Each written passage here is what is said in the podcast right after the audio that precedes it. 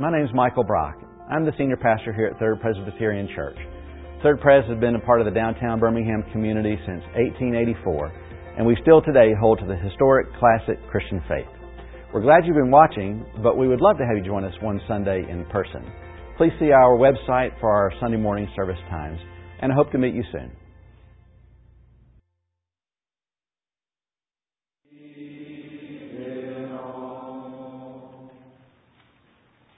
You may be seated.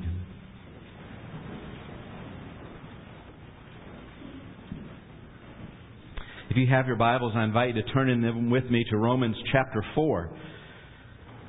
And while you're turning in your Bibles to Romans chapter 4, which in your Pew Bible, that's page number 941, while you're turning there, the children ages 3 through 8 are free to be dismissed for the children's Bible lesson.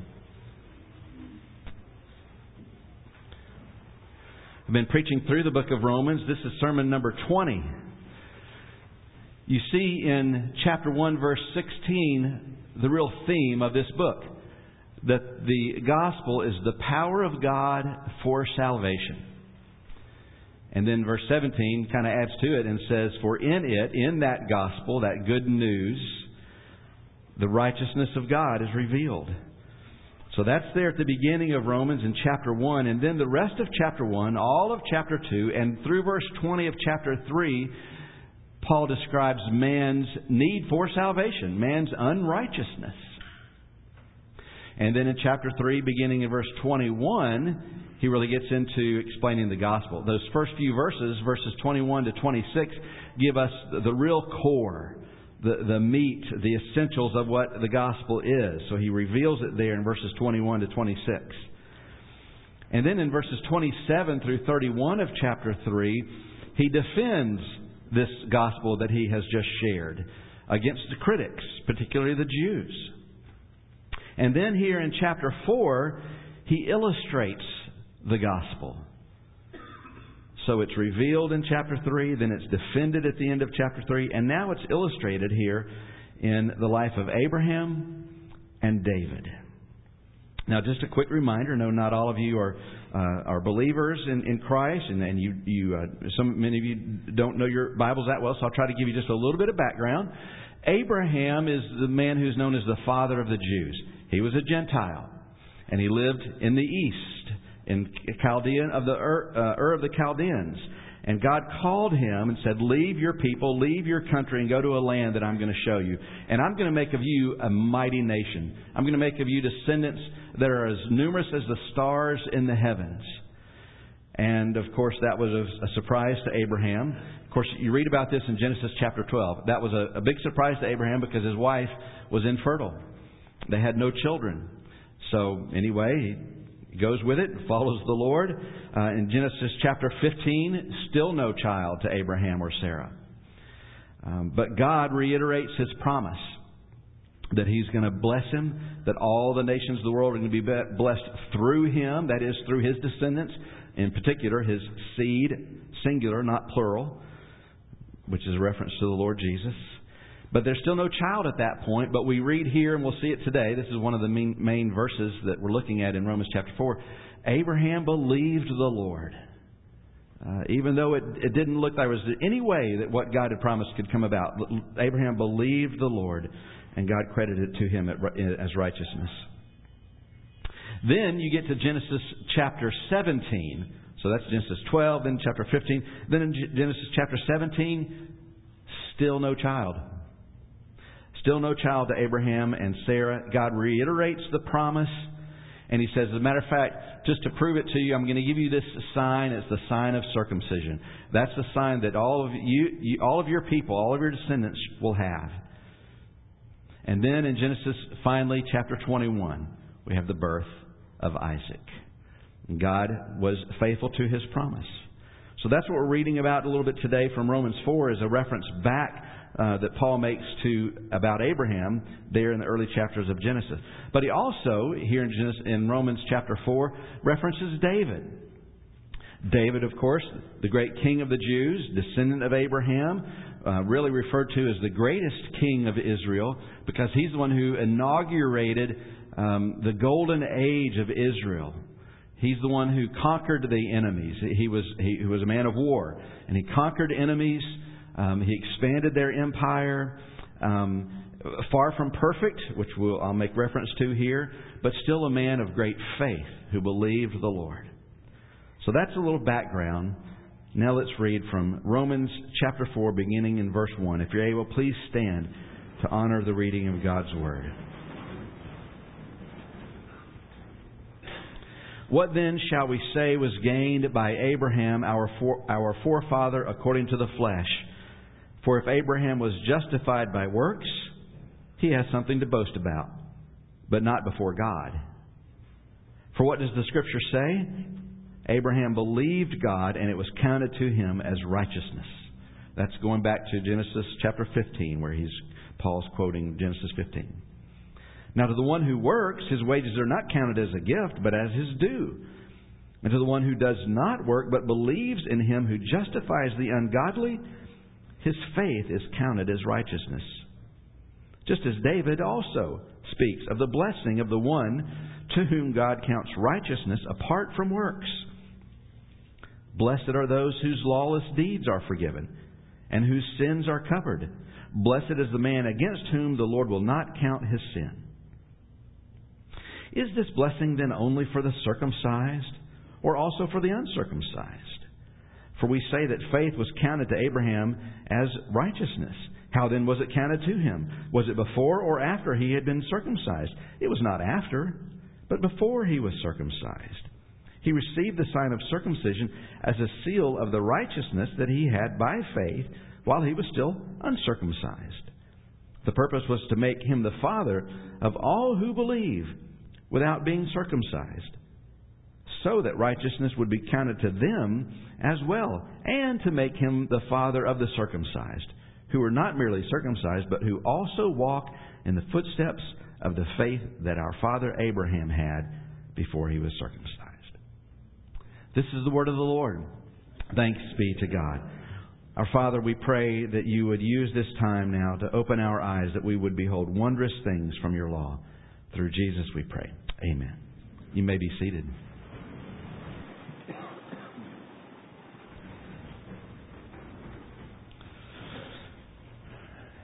How do you know if you're right with God?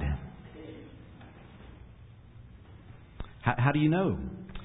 Uh, it's one of the most um, perplexing questions that anyone can have. It it can cause us to to stumble as we just walk through life. Am I right with God or not? How do you know if you're right with God?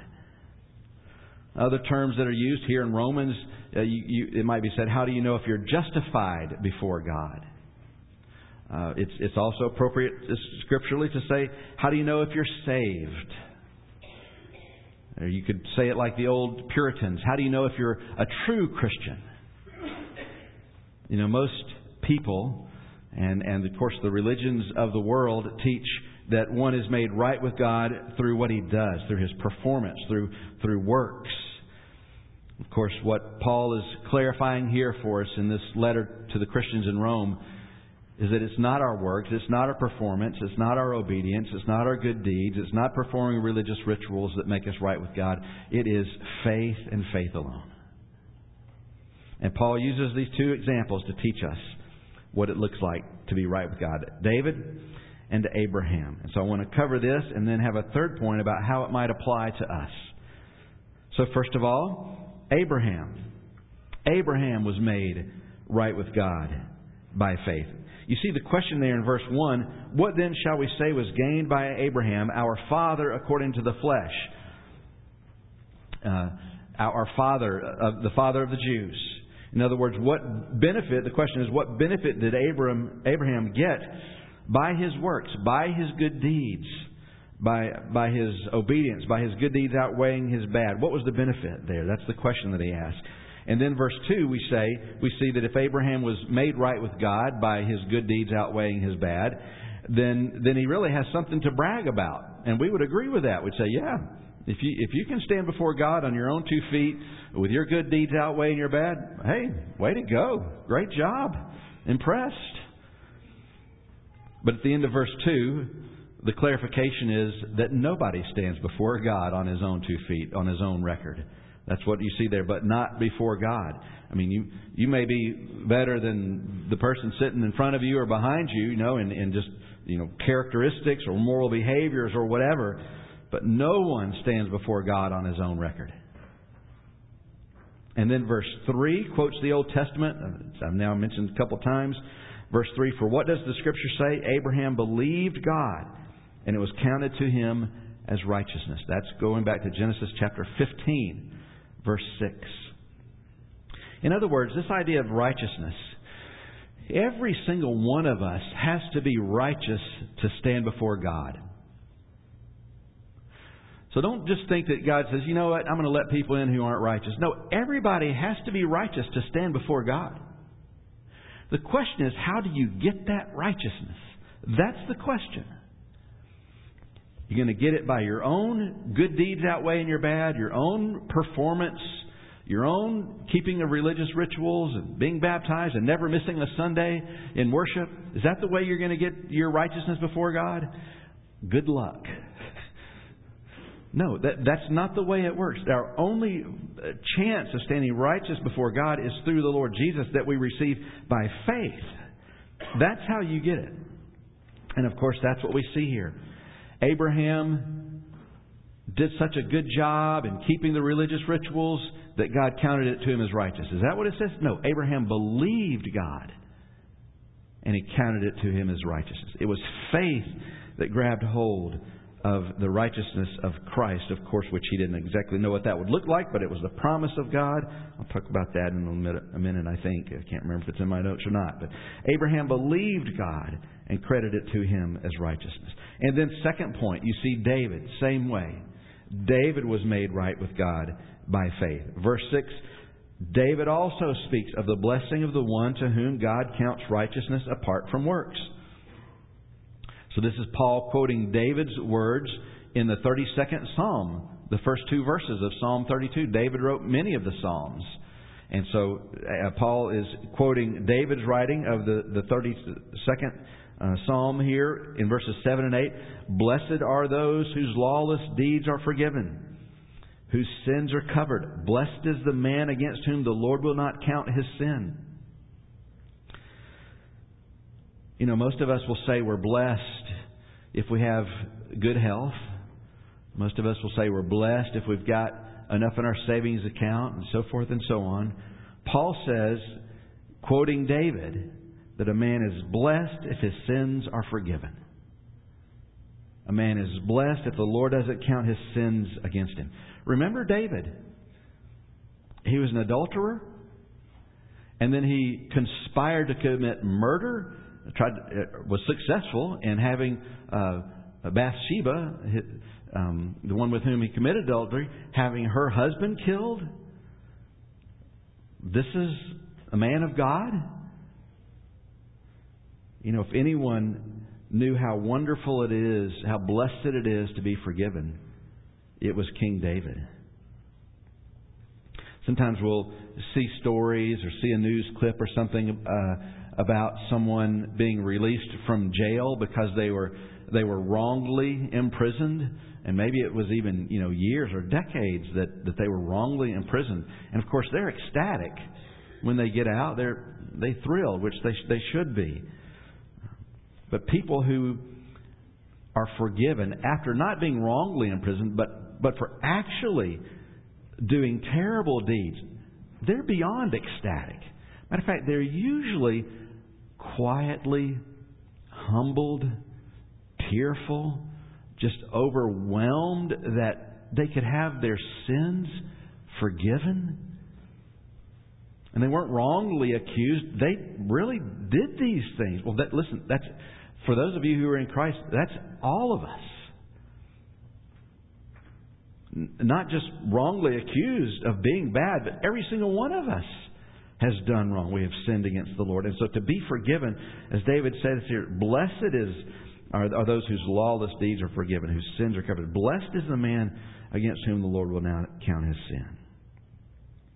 So this is Abraham, and this is David that Paul gives us as illustrations here in Romans chapter 4, which it leads to a question that Paul then asks and answers in verse 9. Is this blessing only for the circumcised, the Jews, or also for the uncircumcised, the Gentiles?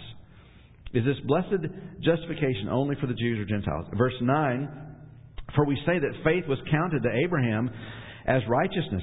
How then was it counted to him? Was it before or after he had been circumcised? In other words, was it performing the religious ritual of circumcision that earned him that badge of righteousness? Verse 10. It was not after, but before he was circumcised. He received the sign of circumcision as a seal of the righteousness that he had, that he already had, by faith while he was still uncircumcised. So he, he received the sign of circumcision after he was considered righteous before God. The, the sign of circumcision uh, didn't do anything to make him right with God, it was to show that he was right with God. And then verse 11 gives us the purpose for all this. The purpose was to make him the father of all who believe without being circumcised, to make him the father of the Gentiles. That's what Paul's saying here about the father of the Jews. The purpose, the way this was arranged, to show that it's not doing good, but be, or or being obedient or practicing the religious rituals. The purpose was to make him the father of all who believe without being circumcised. And then, of course, verse 12 says it's for the, those who are circumcised as well. Now, this doctrine of justification by faith, one of the things that we see from Romans chapter 4 here is that it's not a New Testament doctrine. You might think, okay, well, people in the Old Testament, they were saved by doing good works, but then you get in the New Testament, are saved by grace and faith. No, it's, it's very clear right here. That's what Paul's arguing. This justification by faith, it's not new. It's the way it's always been. It's, it's, the way people have always been made right with God. Now, Old Testament, Old Testament believers, they were justified by trusting in the promises of God. New Testament folks, the same way. Old Testament folks didn't know exactly how that righteousness of God, the promise of God, the, the seed promised of God would work out, how exactly it would look. We on this side of the cross look back. So they looked forward and it was fuzzy. We look back and what do you say about hindsight? It's 2020. We look back and it's very clear. They looked forward, we look back. Bottom line, both New Testament and Old Testament folks look to God for the righteousness that we need. And so what we see here is the teaching from Paul that Abraham was saved by faith, David too was saved by faith, and that leads to my third point. Everyone is made right with God by faith. I mean, it would be easy for us all to agree that, yeah, faith is the key, uh, not works. Maybe you've heard that a lot growing up or whatever. Um, maybe you're just a, you know, you're just a regular old Westerner, especially American. You know, you, uh, you you've heard this. You, uh, Americans, especially, are, are, are religious folk or people of faith. But you know, you look around, and doesn't there seem to be some kind of disconnect? Because so many people claim to be followers of God, Christians, and yet the world in which we live, especially here in these United States and locally, um, it's, it's a nation full of murder. It's a, a nation full of corruption. It's a nation full of sexual immorality and anger and bitterness, and on and on and on we go. Something's not right. And so it leads to the question all right, help me understand this faith. I mean, what does it mean to believe? Abraham believed God, and it was counted to him as righteousness. What does that mean? What does it mean to believe? How would you know if you're believing rightly? How would you know if you're believing properly, rightly? And so I'm going to give you three words to help you understand sort of the nuances of faith, belief. The first word is the word faith. And I'm going to give you sort of a, a little acronym here. And I've been talking about faith. What does it mean to believe? It's, it's, it is faith. But to better understand faith, I'm going to give you an acronym that some of you would have heard before. It's the acronym CAT, but it's spelled with a K. CAT with a K. And the K in the acronym uh, CAT stands for the word knowledge. And so, faith, belief, it begins with this bit of information about the Lord Jesus. So it begins with this knowledge. You know, think about think about it. Um, with with uh, here you hear that George Washington was the first president of the United States. So so you have that bit of information, that bit of knowledge is given to you. That's that's part of faith. You have to have that. Second, though, in again the acrostic is cat. It, the A stands for assent, or uh, agreement. You could even say assent or agreement, believing that that information is true. Not just knowing the information, but believing that it's accurate. That, yeah, uh, George Washington was indeed. You can believe that he, he really was the first president of the United States. But then there's the T in that acronym CAT, and that stands for the word trust. You know, it's one thing to be made aware that George Washington was the first president of the United States. It's something else to assent to that and agree that yes, he was. It's something else entirely when you write that down as an answer to the question on your exam. when you, in a sense, put your grade on the line. Whether you entrust yourself to that knowledge. That's the issue. The old EE um, uh, program uh, in presenting the gospel to folks would you'd be very likely in a living room and you would be talking about faith here and explaining the gospel to people and you would maybe have a chair across the room there and you'd say uh, to, to some folks who, with whom you're talking uh, do you know what that is that's the knowledge piece yeah that's a chair okay that's knowledge that's great do you believe that it can hold you up yeah, that's that's the assent. I believe that it works, that it's strong enough to hold people up who, who would sit in it. Is it holding you? That's the trust. That's that's where the knowledge and assent, uh, knowledge and assent gets applied, gets practiced. Abraham sat in the chair in a sense. David sat in the chair, and uh, they, entrusted themselves to the Lord. They, believed not just knowledge and assent, but they truly uh, submitted themselves to the Lord. And so I ask you this morning have you ever sat in the chair?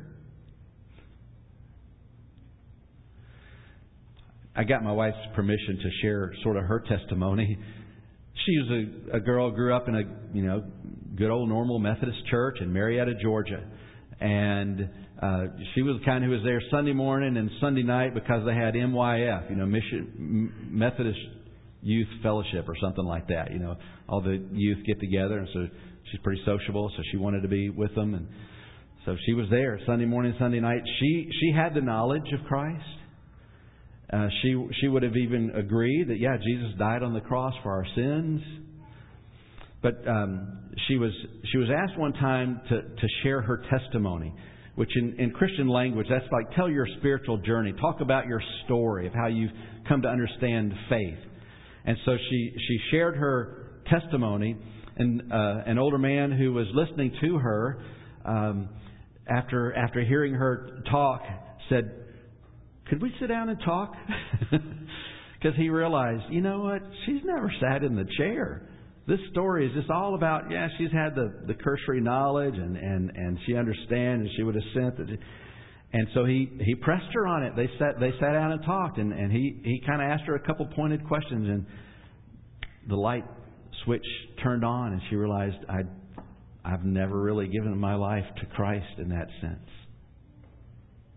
knowledge assent trust the second word after faith, uh, so I'm, that was an attempt to help clarify what does it really mean to believe? What is faith? Second word here to understand what it really means to believe is the word repentance. Faith and repentance work together. They're like two sides of the same coin. There are distinctions. There are some uniquenesses uh, to. There's some things that are unique about these words, But faith and repentance really go together. Again, two sides of the same coin.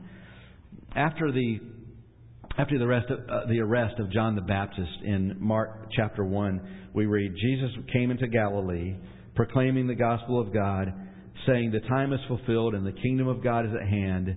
Repent and believe the gospel. Those words fit together. Repent, repentance and faith. They always go together. And I've just talked about what faith is. Repentance is a saving grace, meaning it's a work of the Lord, whereby a sinner, us, in our sinful state, we, we sense deeply how sinful we are, and, and we grieve over that sin, we hate that sin, and we turn from it to the Lord with full purpose of and endeavor after new obedience, meaning there's this new intention to live wholly for the Lord. That's what repentance is. And repentance and faith go together. And then the final word that I want to give you is simply the word sin. Faith, repentance, and sin. Again, talking about here, what does it really mean to believe or have faith? It's this understanding of what it means to believe, that it's that trust, it's repentance, and then it's having a right view of sin, what it means um, for us to be sinners. And, and you go back to verse 5 here. And to the one who does not work, but believes in him who justifies the ungodly, his faith is counted as righteousness. This true faith that I'm trying to help you understand trust, repentance, it begins with a confession I am ungodly. I am a sinner. Not just that I have sinned and done some wrong things, but it's my nature. I am ungodly. I am a sinner. We have to feel the weight of our sin. That's the, that's the, the, the, the missing piece for many. You know, David, I mentioned King David, who, again, did many great things for the Lord, wrote much of the Bible, there in the Psalms in particular. But when he was finally confronted about his adultery and his conspiracy to commit, to commit murder, when he, when he confessed his sin and repented before the Lord, he put that in a poem. It's the 51st Psalm. And it begins with these words Have mercy on me, O God, according to your steadfast love. According to your abundant mercy, blot out my transgressions. Wash me thoroughly from my iniquity and cleanse me from my sin. For, my, for I know my transgressions, and my sin is ever before me. And he goes on and on and on like that. Because that's a key piece here in understanding what does it really mean to believe? Faith, trust, repentance, sin. I mentioned earlier that today we're celebrating Epiphany, which again means revealing or unveiling. You think of, uh, uh, you don't see it as much these days anymore, but but in the past, uh, a bride would walk down the aisle and she would be covered in a veil, and and at some point the veil would be lifted removed. You'd see how beautiful she is. In the church, Epiphany uh, refers to the revealing of Jesus to the Gentiles. Again, like I said earlier today, the Magi from the east, they were Gentiles. And Jesus, we see in, in what we learn from the scriptures in this episode, this hist- historical example of the Magi coming to Jesus, what we learn is that Jesus is not just King of the Jews, but He's King of the world. All mankind can be made right with God through Christ. He came not to deliver the Jews from Roman oppression, he came to deliver all mankind from the oppression of sin that's in our own hearts. And so that makes Christians, in a sense, missionary people, epiphany people, who are wanting to reveal the light of Christ, reveal the love of God, reveal the truth of who Jesus is to the world. And what is that message? Recognize your sinfulness, trust in the Lord rather than yourself, repent. Let us pray.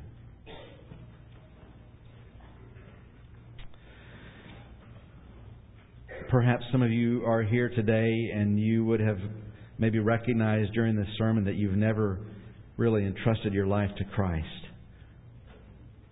And so I would encourage you to pray this prayer after me silently in your heart. Heavenly Father, I confess that I'm a sinner deserving your wrath. I repent of my sin and turn to you this day. I place my faith in Jesus and not myself or my works.